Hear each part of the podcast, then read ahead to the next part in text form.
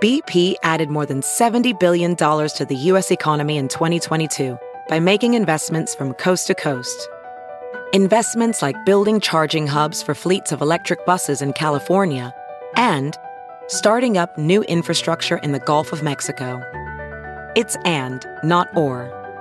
See what doing both means for energy nationwide at bp.com slash investing in America. It's Merriam-Webster's Word of the Day for June nineteenth.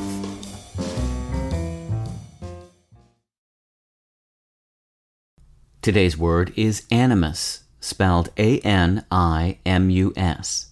Animus is a noun that means a usually prejudiced and often spiteful or malevolent ill will. It can also mean basic attitude or governing spirit, disposition or intention. Animus also means an inner masculine part of the female personality in the analytic psychology of C. G. Jung. Here's the word used in a sentence from the Washington Post by Peter Jamison. The precise rationale for the district's animus toward chicken ownership is unclear. Animus has long referred to the rational or animating components of a person's psyche. It derives from the Latin word animus, which can mean spirit, mind, courage, or anger. Since a key animating component of personality can be temper, the word came to mean animosity, especially ill will that is driven by strong prejudice.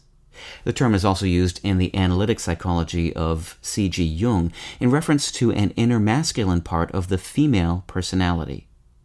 The English word animus is closely related to words such as animosity, magnanimous, and unanimous, but it is not closely related to other similar-looking terms such as animal and animate.